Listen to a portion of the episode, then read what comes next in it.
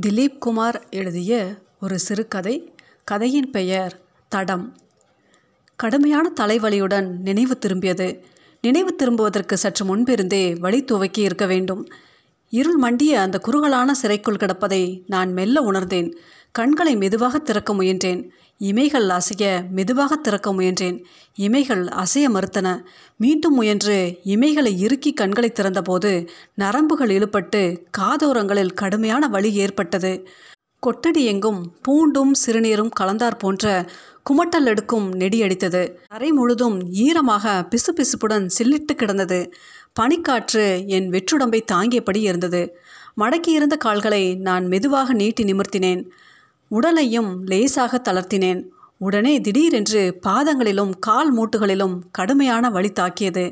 நாளங்களிலிருந்த ரத்தம் வேகமாக பாய்ந்து வலியை அதிரிக்க செய்தது போன்று தோன்றியது. உடலின் தசைகள் கதி பிறழ்ந்து தாறுமாறாய் இயங்குவது போல் இருந்தது. அந்நிலையில் கிடப்பது உடலெங்கும் வேதனையை ஏற்படுத்தியது. வலியின் அவஸ்தை தாழாமல் என்னையும் மீறி நான் கத்தினேன்.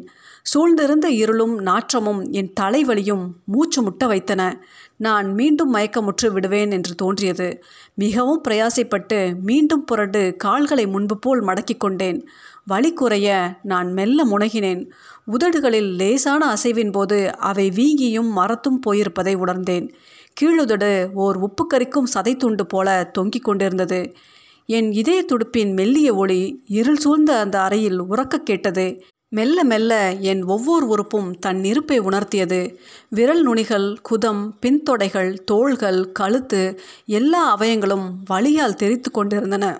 நான் உடலை குறுக்கி குறுக்கி தரைக்குள் புதைந்து போக எத்தனித்தேன் ஈரமான தரையின் பிசுபிசுப்பை வேறு உடலெங்கும் பரவி என்னை துன்புறுத்தியது. நான் கைகளை கோர்த்து என் தொடைகளுக்கிடையே புதைத்து கொண்டேன் உள்ளங்கையிலிருந்து பரவிய கொஞ்சமான சூடு இதமாக இருந்தது. எதேச்சியான சிறு கை அசைவுகளின் போது என் பின்தொடைகளில் ஏதோ கசிந்து உறைந்திருப்பது போன்று உணர்ந்தேன். மீண்டும் வருடி பார்த்தபோது புரிய ஆரம்பித்தது. அது என் குதத்திலிருந்து வழிந்த இரத்தமாக இருக்க வேண்டும். இந்த உணர்வு எனக்கு முதலில் அதிர்ச்சியை தந்தாலும் மெல்ல நான் அதிலிருந்து மீண்டேன். என் தொடையும் நாவும் வறண்டு விட்டிருந்தன. எனக்கு தாகமாக இருந்தது. நான் வெளியே பார்த்தேன். முற்றத்தில் ஒரு சிறிய மங்கலான விளக்கு எரிந்து கொண்டிருந்தது.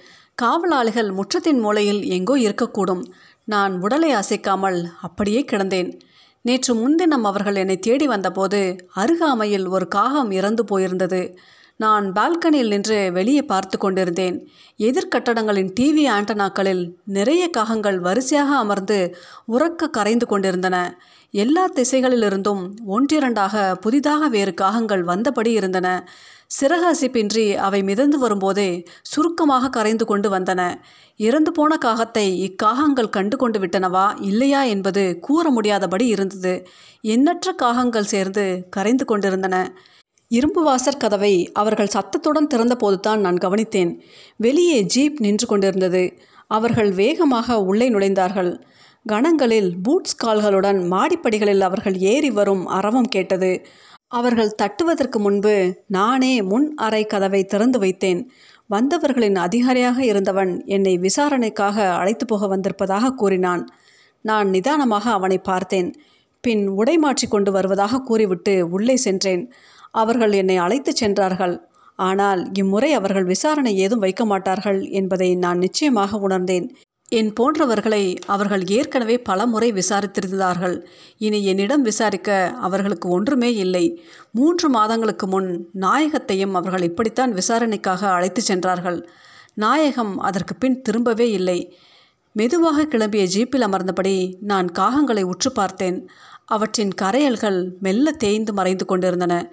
தெருவை கடந்து பிரதான சாலைக்குள் திரும்பியதும் ஜீப்பின் வேகம் கூடியது.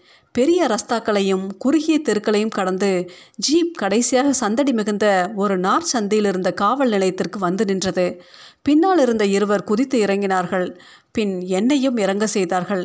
காவல் நிலையத்திற்குள் நுழைந்தவுடன் அவர்களில் ஒருவன் திடீரென்று என் பிடரியில் கை வைத்து வன்மத்துடன் என்னை நெட்டித் தள்ளினான். காவல் நிலையத்தின் பிரதான முன்னறையில் ஒரு கண்ணாடி அணிந்த வயோதிக காவல்காரன் மேஜையின் முன் அமர்ந்து ஏதோ எழுதி கொண்டிருந்தான். அவனுக்கு முன்னும் பக்கவாட்டிலும் சில நாற்காலிகளும் ஒரு பெஞ்சும் கிடந்தன. வலது பக்க மூலையில் ஒரு லாக்அப் அறை இருந்தது. இடது பக்க மூலையில் காவல் நிலைய அதிகாரிக்கான மரத்தடுப்புகளால் ஆன சிறிய அறை இருந்தது. பிரதான அறைக்குள் என்னை நிற்க செய்துவிட்டு என்னை அழைத்து வந்த அதிகாரி தன் மேல் அதிகாரியின் அறைக்குள் சென்றான். லாக்அப் அறைக்குள் ஒரு இளைஞன் கம்பிகளை பற்றியபடி வெறித்து கொண்டு அமர்ந்திருந்தான். அவன் தலைமுடி வெட்டப்படாமலும் கண்கள் உள்வாங்கியும் காணப்பட்டான். சட்டையற்ற அவனது மேலுடம்பில் எலும்புகள் துருத்தி கொண்டிருந்தன. லாக்கப் அறைக்குள் வெளியே கம்பிகளுக்கு வெகு சமீபத்தில் சிறிது தண்ணீருடன் ஓர் அழுக்கடைந்த பிளாஸ்டிக் வாளியும் அதற்குள் ஒரு தம்ளரும் கிடந்தன. சற்று கழித்து அறை கதவுகளிட்ட மரத்தடுப்புகளால் ஆன அந்த சிறிய அறைக்குள் நான் இழுத்துச் செல்லப்பட்டேன். அறைக்குள் ஒரு பெரிய மேஜைக்கு பின்னால் ஒரு அதிகாரி சிகரெட் பிடித்தபடி அமர்ந்திருந்தான். அவன் என்னை நிமிர்ந்து பார்த்தான். நானும் அவனை பார்த்தேன். அகன்ற முகம் கொண்டு அவனுக்கு முன் தலையில் வழுக்கை விழுந்திருந்தது. அடர்த்தியான புருவங்களும் மீசையும் கொண்டிருந்தான். கண்கள் சிவந்திருந்தன. சதைப்பிடிப்பான அவனது பெரிய மூக்கை பார்க்க எனக்கு அருவருப்பாக இருந்தது. அந்த மூக்கின் வாளிப்பு அவனுக்கு வெறுக்கத்தக்க ஒரு குரூரத்தன்மையை தந்தது. அவன் சில கணங்கள் என்னை ஏறிட்டு பார்த்த பின் என்னை அழைத்து வந்த அதிகாரிக்கு சமிக்கை செய்தான். உடனே காவலாளிகள் என்னை வெளியே இழுத்து வந்தார்கள்.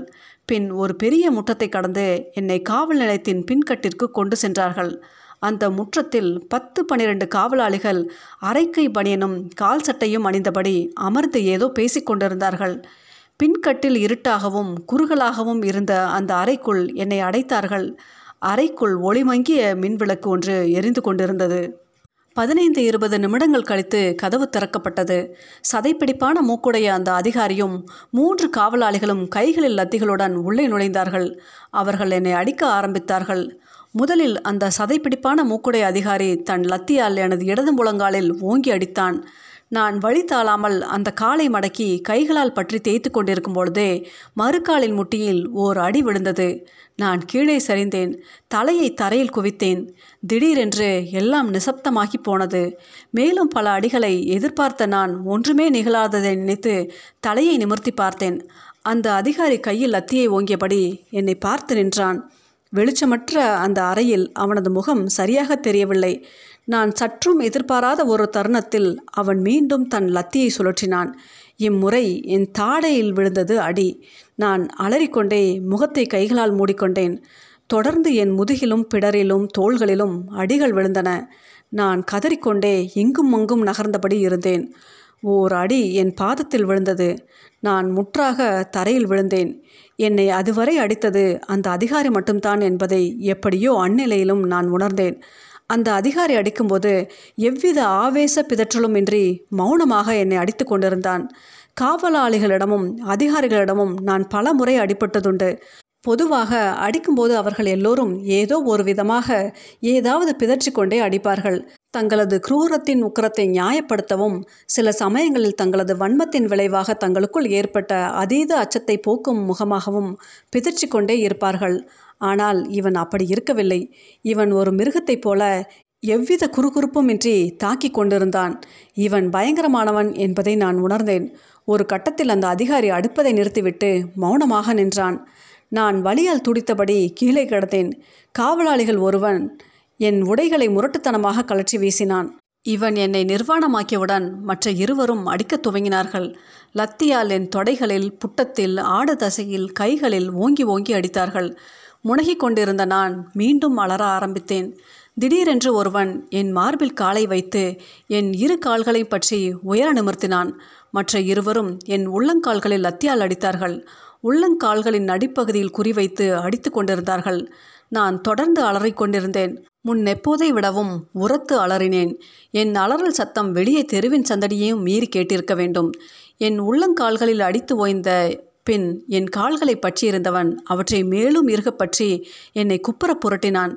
பின் மற்ற இருவர் என் இரு கால்களை அகட்டி பிடிக்க இவன் என் குதத்தில் லத்தியை ஏற்றினான். அடுத்த கணம் என் தொண்டை அடைத்தது. நான் வினாடிகளில் இறந்து விடுவேன் என்று பட்டது. கண்கள் இருட்ட ஆரம்பித்தன. இவன் மேலும் லத்தியை உள்ளே ஏற்றினான். பின் திடீரென்று வெளியே இழுத்து கொண்டான். இவற்றுக்கு பின் நான் வழியில் பயங்கரமாக கத்தினேன். ஒருவன் என் கால்களை சேர்த்து பிடித்து தரையில் ஓங்கி சாடினான். பிறகு அவர்கள் என்னை காலால் உதைத்தார்கள். அவர்கள் மூவரில் ஒருவன் தவிர மற்ற இருவரும் வெறும் காலோடு இருந்தார்கள். அவர்கள் என் மார்பிலும் முதுகிலும் மாறி மாறி உதைத்தார்கள். என் முகம் கழுத்து என்று மேலும் உதைகள் விழுந்து கொண்டிருந்தன. நான் வழியால் நொறுங்கிக் கொண்டிருந்தேன். அவர்கள் ஒரு வாராக என்னை அடிப்பதை நிறுத்திய போது இற்றுப்போன கந்தல் துணியாய் கிடந்தேன். உடலே உருக்குலைந்து ஓர் அருவருப்பான திரவமாகி வழிந்து கொண்டிருப்பதை போன்று இருந்தது. அவர்கள் போக ஆரம்பித்தார்கள். தங்கள் உடைகளை சரி செய்து கொண்டே தங்களுக்குள் பேசினார்கள். என்னை மிக கேவலமான வசைகளை கொண்டு திட்டினார்கள். போகும்போது பூட்ஸ் அணிந்தவன் திடீரென்று என்னை நெருங்கி ஒரு ஆபாசமான வசையை கூவிக்கொண்டே என் குறியில் எட்டி உதைத்தான். நான் அலறிக்கொண்டே பக்கவாட்டில் சரிந்தேன். பின் மயக்கமுற்றேன். எங்கும் நிசப்தமாக இருந்தது. இது போன்று முன்பும் பல சிறைகளில் நிசப்தமான இரவுகளை நான் கழித்திருந்தேன். எப்போதுமே சிறைக்கூடங்களில் நிசப்தம் பெரும் பயங்கரத்தை உள்ளடக்கியது. உடைவாளை உருவியபடி இருட்டில் மறைந்து நின்று தாக்க காத்திருக்கும் ஒற்றனை போன்றது அது.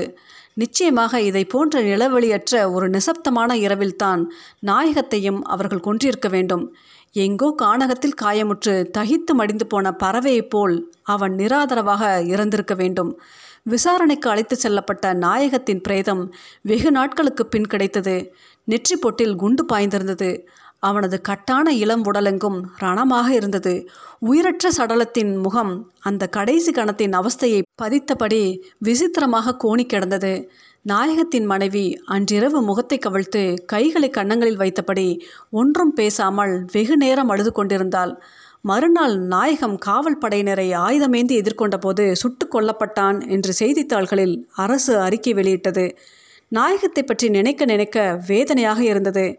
நாயகம் அற்புதமான மனிதன். அடர்ந்த காடுகளில் தலைமறைவாக இருந்தபோதும் நானும் அவனுடன் இருந்தேன். சுருளான கேசம் அகன்ற நெற்றியும் புன்னகைக்கும் கண்களையும் கொண்டிருந்தான் அவன். அவனது கட்டான இளம் உடலை பார்க்க ஆச்சரியமாக இருக்கும். புஜங்களின் திரட்சியும் சருமத்தின் பளபளப்பும் சக்தி வாய்ந்த ஒரு அழகான விலங்கை போல் இருப்பான். அவனுக்கு சாவே வராதோ என்று தோன்றும். ஆனால் அவனும் இறுதியில் செத்துத்தான் போனான். மயிர்கற்றைகள் நெற்றியில் குவிய சிரித்தபடி அவன் நிறைய பேசுவான். விவாதங்களின் போது மற்றவர்கள் துணுக்குறும்படி திடீரென்று ஏதாவது சொல்வான். வழக்கமாக அவன் அமரும் அந்த சிறிய குன்றின் மீது அமர்ந்து உடலை முன் சாய்த்து தலையை வானத்திற்கு உயர்த்தி சோகமாக சிரித்தது கண்முன் நிற்கிறது. அவன் சொல்வான் தனிமையிலிருந்தும் இயற்கையிலிருந்தும் உன்னை காப்பாற்றிக்கொள். மனிதனுக்கு அதிகபட்ச துக்கத்தை தரக்கூடியவைகள் இவை இரண்டும் தான். இந்த வன்முறை நடவடிக்கைகள் இந்த போராட்ட உணர்வு எதனாலும் நீ அவற்றை வெற்றி கொள்ள முடியாது. ஏன்? உன்னால் அவற்றை முற்றாக வெறுக்கக்கூட முடியாது. கண்களுக்கு தெரியாமல் கனிந்துவிட்ட விஷவாயுவை போல் சூழ்ந்திருக்கின்றன அவை. நாயகத்தின் மறைவு இயக்கத்திற்கு பெரும் இழப்பாக இருந்தது. சமீப காலங்களில் இயக்கம் நிறைய இளைஞர்களை இழந்து கொண்டிருந்தது. சிறந்த பிரஜைகளாக கூடியவர்கள் வனாந்தரங்களுக்கு இழுத்துச் செல்லப்பட்டு யாரும் அறியாமல் கொல்லப்பட்டு கொண்டிருந்தார்கள். ஒவ்வொரு முறையும் கொண்டு செல்லப்படுபவன் இயேசுவாகவும் தப்பித்தவர்கள் பரபாஸ்களாகவும் உணர்ந்தோம். நாயகத்தைப் போல நானும் மரணத்திற்கு அருகாமையில் வந்துவிட்டதை உணர்ந்தேன். ஒரு வகையில் நாம் அனைவருமே எப்போதுமே மரணத்திற்கு வெகு சமீபத்தில் தான் இருக்கிறோம் என்று படுகிறது. மரணம் நமக்குள் ஏற்படுத்தும் பீதிக்கும் ஆவலுக்கும் காரணம் அதன் தன்மையின் அதீத நிச்சயமின்மை தான் வாழ்க்கையின் நிச்சயமின்மைக்கும் ஒரு படி மேலான நிச்சயமின்மையை மரணத்தின் தன்மை கொண்டுள்ளது. உண்மையில் மரணம் நமக்கு அளிக்க வல்லது எது என்பதை நாம் என்றுமே அறிய மாட்டோம். ஆட்டக்காரனும் ஆட்டமுமே மறைந்து போகும் ஒரு விசித்திரமான ஆட்டத்தின் கடைசி நகர்வு தான் மரணம். மரணத்தின் அப்பட்டமான தன்மை நம் கற்பனைக்கு அப்பாற்பட்டது. இல்லை கற்பனைக்கு உட்படக்கூடியதுதான் என்று கூறினால் நிரூபணங்கள் நமக்கு என்றுமே கிடைக்கப் போவதில்லை. வெறும் மரணத்திற்கும் உயிர்த்திருத்தலுக்கும் துக்கத்திற்கும் மகிழ்ச்சிக்கும் கெட்டதுக்கும் நல்லதுக்குமான போராட்டமல்ல வாழ்க்கை. வாழ்க்கை எப்படியும் இறுதியில் செயல்களின் நிறைவுக்கும் விளைவுகளின் வெறுமைக்குமான போராட்டமாகவே இருக்கும். என் நாளங்கள் உலர்ந்து எனது கைகள் தளர்ந்து போகும்போது ஒருவேளை நிச்சயமாக ஒருவேளை மரணத்தின் குறுக்கீடு பெரும் நிம்மதியை அளிப்பதாக கூட இருக்கலாம். ஆனால் இப்போது இப்போது மரணத்தின் நினைவு ஆழ்ந்த கசப்புணர்வையே தோற்றுவிக்கிறது. சார்புகள் அற்றவர்களுக்கு உயிர்ப்பும் மரணமும் ஒன்றுத்தான் ஆனால் என் போன்றோருக்கு? இப்போது மரணம் எனக்கு துக்கத்தை விட மிகுந்த ஏமாற்றத்தை அளிக்கும். இப்போது எனக்கு மரணம் நிகழ்ந்தால் அது வீரண மரணம் என்று கொள்ளக்கூடும். ஆனால் எனக்கு தெரியும் மரணத்தில் வீர மரணம் என்று ஏதும் கிடையாது. மரணம் வெறும் மரணம்தான். மரணத்திடம் நான் நிச்சயம் தோற்றுத்தான் போவேன். வெளியே மீண்டும் மழை பெய்ய ஆரம்பித்தது. மலைத்துளிகள் சிறைக்கூரை மீது சப்தத்துடன் விழுந்தன. மலைத்துளிகளின் ஒளி ஒரு பெரிய இதயத்தின் துடிப்பை ஒத்திருந்தது. அந்த ஓசையின் வசீகரம் என்னுள் ஆழ்ந்த சோகத்தை விளைவிக்கிறது. வாழ்க்கையில் நான் கடந்து வந்த கட்டங்களை சற்றும் எதிர்பாராத வகையில் இன்று இச்சிறிய மழைத்துளிகளின் ஒளி மீண்டும் என் நினைவுக்கு மீட்டுத் தருகிறது. மனித மூளையின் அடர்ந்த சுருள்களை இச்சிறு ஒளி ஊடுருவிக் கொண்டது எனக்கு வியப்பாக இருந்தது. நினைக்க நினைக்க என் தனிமை பூதாகாரமாக தோன்றியது.